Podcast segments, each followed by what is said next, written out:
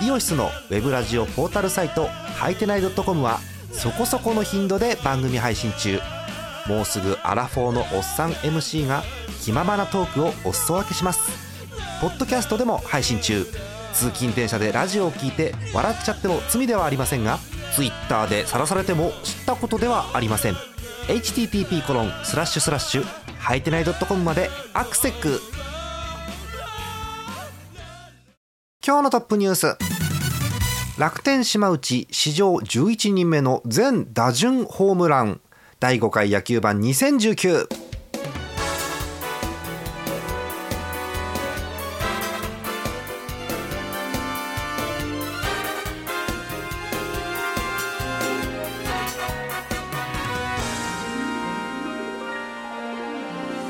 4月21日日曜日でございます。皆さんこんばんはジャーマネです。え今日は一人え野球盤ということでいきたいと思います。さあトップニュースです。楽天島内選手史上11人目の全打順ホームランということだそうでございます。今週もねトップニュース相当悩みましてたくさんあのー今週トップニュース候補があったんですよ。例えばですねえー楽天球団創設900勝とかですね、えーヤクルト川端1000本安打オリックス増井150セーブ、えーソフトバンク内川3000塁打、うん、金子千尋、えー全球団勝利とかあったんですけど、えー今日はこちらでございます。島内の全打順ホームランでございます。えー、と昨日20日のことでございました。楽天生命パークでのゲーム。楽天島内がですね4番に入りましてホームランということでございます。これをもってプロ野球史上11人目の全打順ホームラン達成ということだそうです。これ珍しいよね。うん。えー、とですね、えー楽天島内どんな選手かと言いますとえー2011年のドラフト6位はい2012年から出場ということですけれども最初は9番からということですね。で、えーっと2012年の夏ですか、えー9番で、えーホームランを打ってからというもの、えー全打順でホームランを打ち続け、えーっと何本だ？通算45本目で45本なんですって通算45本で、えー全部で9つの打順でのホームランを達成ということでございます。でかなり少ない気がするんですけどこの少なさがですね、えー史上2人目の少なさということだそうでございます。え記録はですねすごいよ、えーっとだいぶ前ですね2002年近鉄五十嵐選手の26本で全打順ホームランというのがあるそうではあそれはそれですごいんですけどね、えーっと珍しい記録ということでございました。なかなかねこうプロ野球の選手って入った頃から大体この選手は適正で、えー打順はこの辺とかって決まったりするものなんですけど、ね、全打順っていうのはすごいですね。はい、えーということで、えーなんというか珍記録と言ってもいいかもしれません。おめでとうございます。えーさてそれでは、えー今週まずセ・リーグからお伝えしましょう。セ・リーグ今日の結果です。マツダスタジアム広島 d n a は7対4で広島の勝利。名古屋ドーム中日ヤクルトは7対5で中日。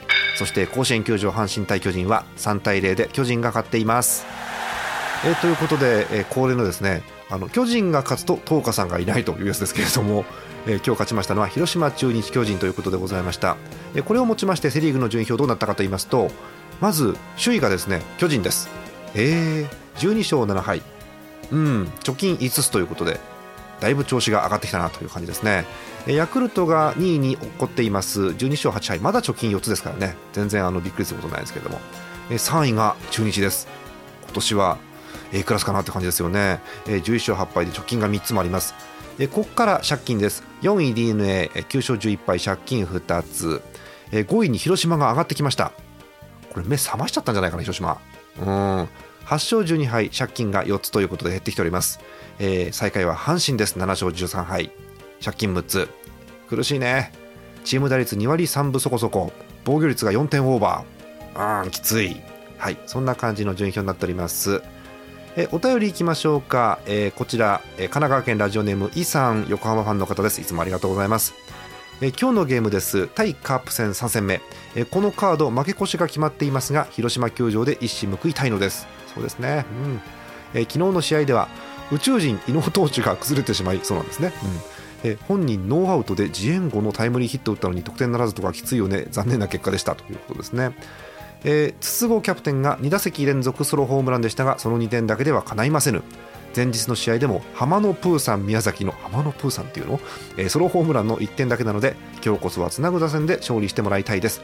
今日は国吉投手のオープナーで流れをつかむぞ絶対勝つぞベイスターズという試合前のお便りだったんですが、えー、ゲーム終わってみたら7対4で広島ということでございました。うん広島がねなんだろう息をね吹き返してきてしまってる感じがします、えー、今日の広島7得点ということでございました、えー、得点経過簡単に見ていこうと思うんですけれどもえまず初回です。鈴木誠也のタイムリーで1点先制。えバティスタのタイムリーで2点目ということで。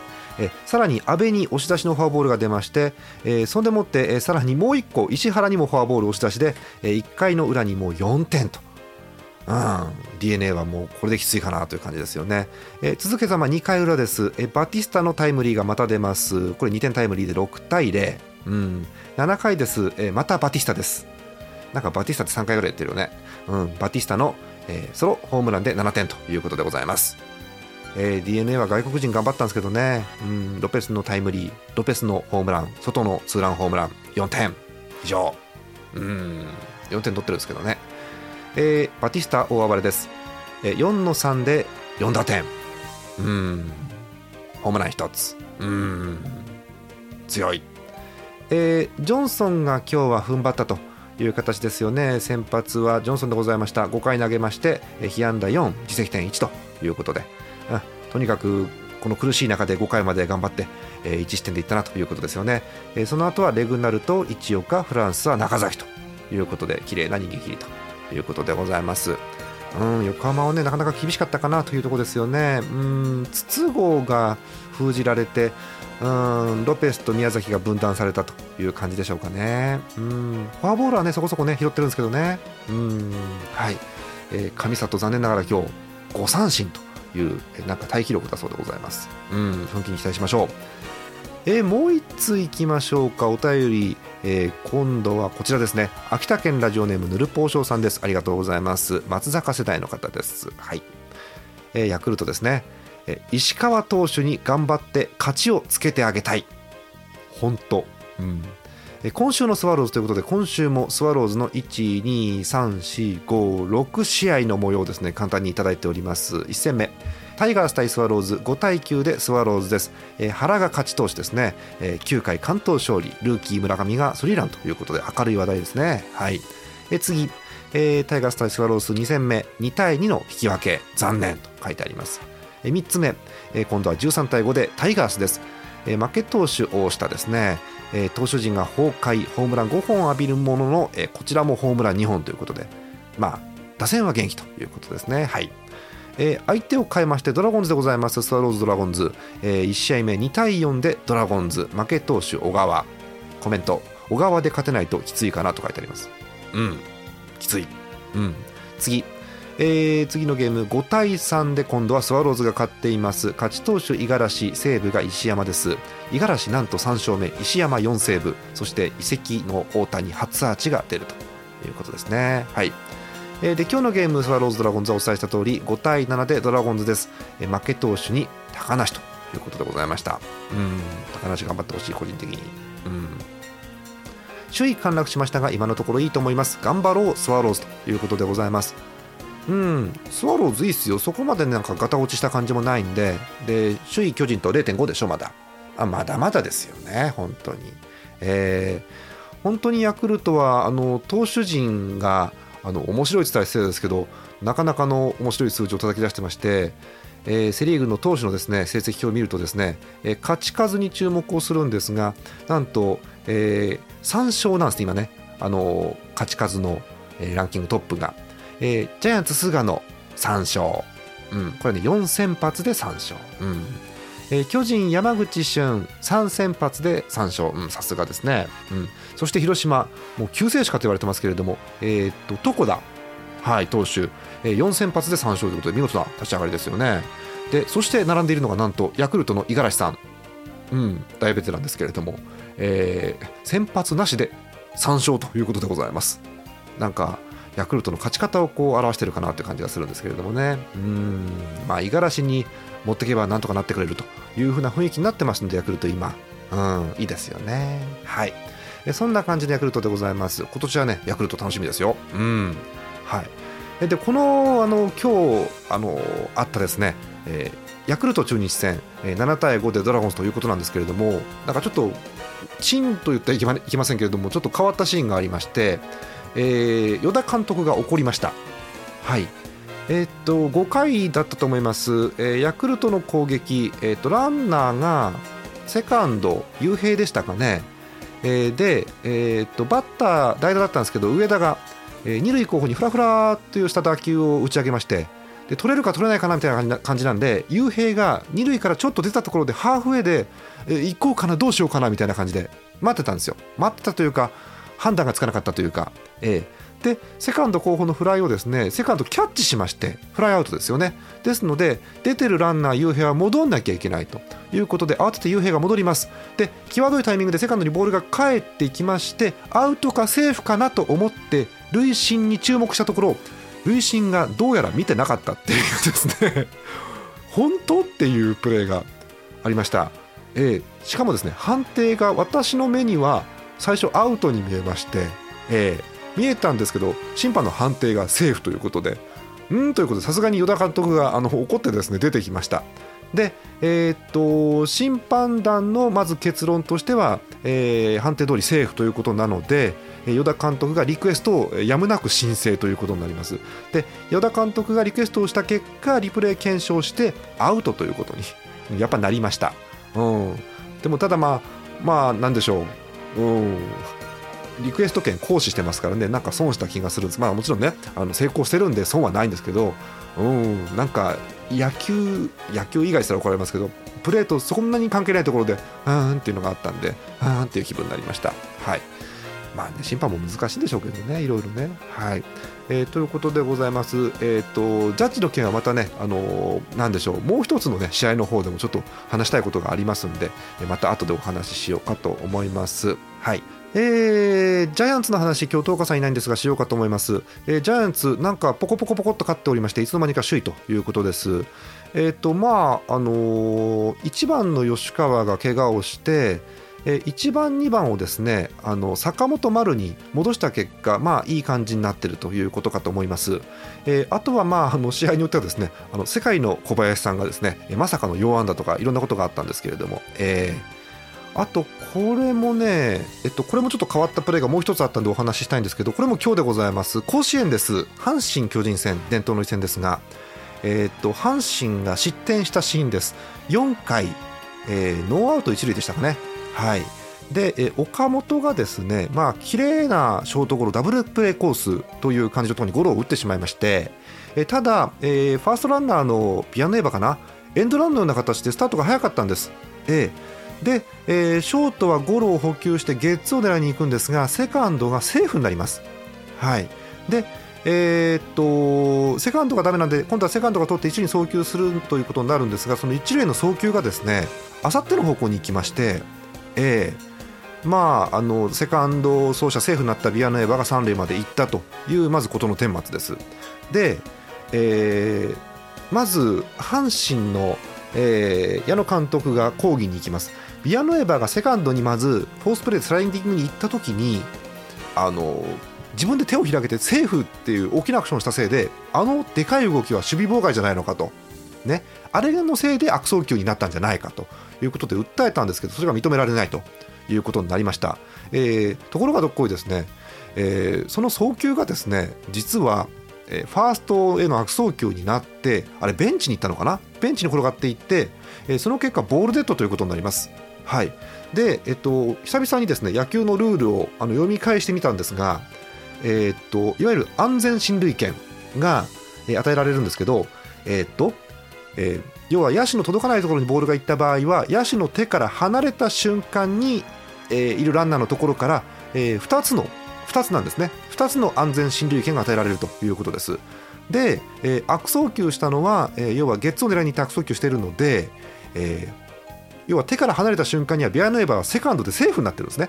でそこからえ、2つの安全進塁権ということでございますから、えー、サードどころではなくてねあのホームに帰ってくるっていう、うん、なんか分かんないけど点が入ったぞっていう巨人ファンですね。不思議な雰囲気がなんかありました、えー、なんかこれもねなんか難しいルールででこういうのさっきのと違ってこういうプレーを見るとこう審判って難しいなと思うんですけれども、えーなんかこのプレーもね今ちょっと私もうまく説明できませんでしたけれども、えー、なかなか難しいプレーだなというふうに思いました。はい。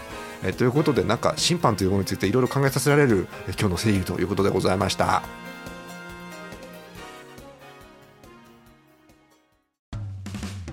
オシスのウェブラジオポータルサイトハイテナイドットコムはそこそこの頻度で番組配信中。もうすぐアラフォーのおっさん MC が気ままなトークをお裾分けします。ポッドキャストでも配信中。通勤電車でラジオを聞いて笑っちゃっても罪ではありませんが Twitter で晒されても知ったことではありません。http コロンスラッシュスラッシュハイテナイドットコムまでアクセック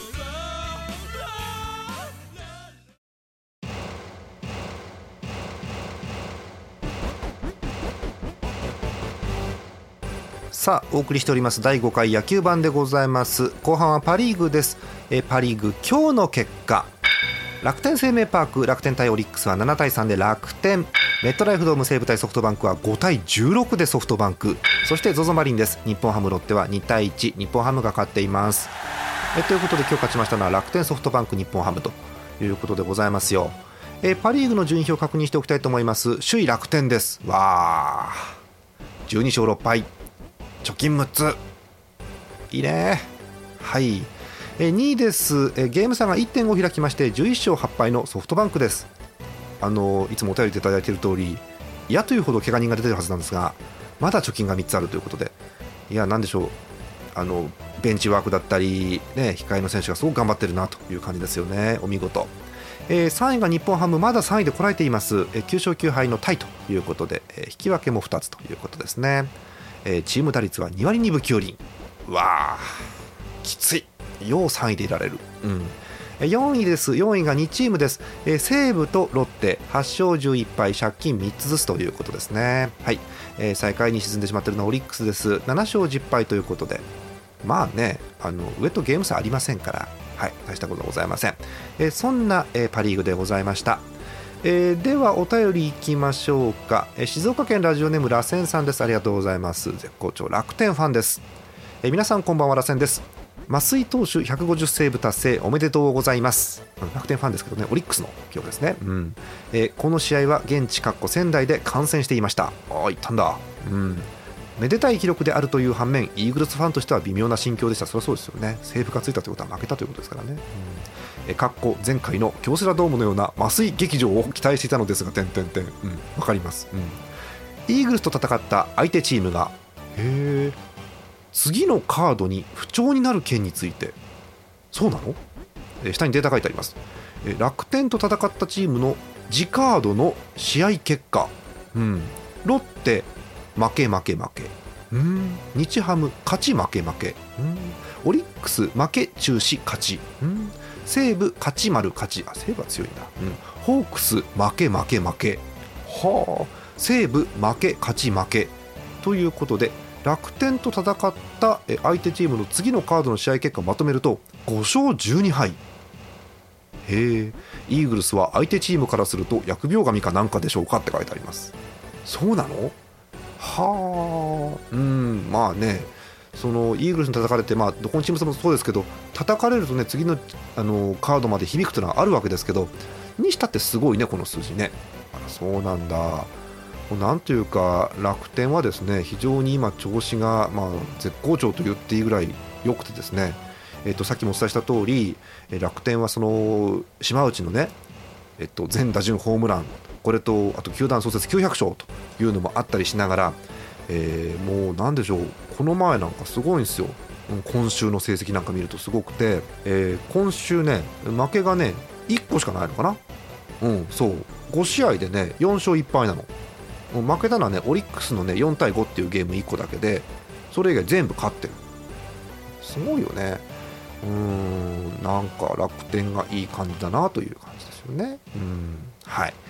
ということで、えー、まあソフトバンクが2位にいてチャンピオンの4位が西武という中で楽天が首位に今立っているということでございますよね。えー、もう1つお便りいきましょうか、まあ、これですねハムの方も読みましょう。北海道ラジオネームゼスアット農家さん日ハムファンの方です。年齢のところにチャンス×っていうパープロっぽいことが書いてあります、えー、今日の結果。あと1本が出ない怖いなんで勝てたんですかね今日。本当。うん。あのー、まあ各チームを応援してるとねあの自分の悲劇のチームが勝ったけどなんなんだろうねっていう試合あるじゃないですか、うん、日本ハム今日それでうんなんで勝ったんだろうなっていうゲームでございました。ちょっと日本ハムの試合振り返らせてください。え今日のゲームえ千葉マリンというか ZOZO マリンですね。え日本ハムロッテ2対1で日本ハムというゲームでございます、えー、先発有原ということでした。有原がまあ踏ん張ったからということでしょうね、えー、6回1失点ということでお見事な内容でございました、えー、今季3勝目ということでございます、えー、でですね得点経過なんですが、えー、3回、えー、西川のタイムリーで1点先制。そして4回にも追加点です。渡辺の外野を抜くタイムリー、はい、2対0ということです。でどうにかロッテの追い上げをですね田村のタイムリー1本に抑えて逃げ切ったということです。はい。うん。なんかなんでしょう。ここを何試合か見てるとこういう接戦危ないんですけれどもね。どうにか後ろが踏ん張ってくれたと。いうことですよね。えー、今日の日本ハムの投手成績です、えー、先発有原はさっきお伝えした通り、えー、6回投げまして、えー、フォアボール1個自,、えー、自責点が1ということですね。えそこから1回ずつを分担しまして宮西、浦野でもうこれになりましたね。秋吉が抑えということで無失点ということでございます。えー、ロッテは頼みの綱石川で2点取られましてで後ろの、えー、種市西野が抑えたんですがうん追い上げの点数が入らずということですよね。残念ながら敗戦ということになっております。うん。日本ハムをずっと見てるんですけど日本ハムもねなんでこれでまだ3位でいられるのかが分かんないぐらいに調子が悪くてあのまず緊急事態なんです、えー、中田が4番を降格しています。うん。どうしたもんだろうねうん。まあ、今日は4番入ったんですけどね。中田が4番から落っこって近藤が上がったという日があって。うん。中田さんがね、うん。まあ、今日はそこそこ良かったんですけどなんでしょう。開幕戦のあのお伝えした満塁弾以来あんま元気がねえのかなという感じがしますよね。まあ、あの、日倉さんが言うとこのね、あの、春の中田だと思いますんで、えー、という感じです。あとは、あの、ロッテじゃないんですけど、あの、前のカードでオリックスとやった時に、あの、初めて、あの、私ちゃんと見ました。吉田シフトがはまったやつ。えっと、オリックスの吉田さんが、えー、右方向にボールが行く傾向がありますんで、えー、っと、具体的に言うと、この前もお伝えしましたが、えー、三塁手がですね、えー、一塁手と二塁手のちょっと間の後ろを守るっていう、はいえことをやりました。えそうした結果あの、あの時うまくいったんですね、えー、吉田の打球が一、二塁間に転がっていきまして、普通なら抜けたんでライト前ヒットなんですけど、えー、三塁手がそこにいますから、えー、取って一塁送球して、え、アウトということになりました、え、記録はどうやら、え、三塁手が取ったんでサードゴロだそうです、一、二塁間のサードゴロということです、不思議、え、さらに不思議なのがね、これどうでもいいんですけど、え、っとよく私が見てるスマホのアプリの、え、っとスポーツナビ見ると、え、その時々の結果とあとは打球の方向とかが絵で出るんですけど、え、上にサードゴロって出ててでえっと、打球もちゃんと三塁方向に転がった絵が出てるんですよね。実際は転がってないですけど一、二塁間なんですけどサードに転がった絵が出てておおなんか予定外のことが起きてんだなと思いましたけどね。はい、え、そんな感じでございました。はい。えーとパ・リーグから一つお話を変えていこうと思います。お便りです。石川県ラジオネームピーノさん横浜ファンの方20代の方です。ありがとうございます。最近は仕事が忙しくなかなか試合が見れてないのですが私が応援するベイスターズは絶賛5連敗中と苦しい内容が続いており結果を見るたびに悲しい思いをしております。辛い、うん、さて話は変わりますがジャーマネさんはプロ野球の話題をラジオで聞くことはありますか、うん、ラジオで話してますけどね聞くことそんなないですね確かに。ラジコをはじめスマートフォンでラジオを聞くことのできるアプリは多々ありますがラジオクラウド。あラジオクラウドですか。なるほど。ラジオクラウドでは私の地元の AM 局である MRO ラジオで放送されている背景武田勝です。やっぱり今年も石川にいます。という番組を聞くことができます。番組名が長い、うん、この番組はタイトルの通り BC リーグ石川ミリオンスターズの監督を務める元日本ハムの武田勝さんが MRO のアナウンサーとパーソナリティを務める番組です。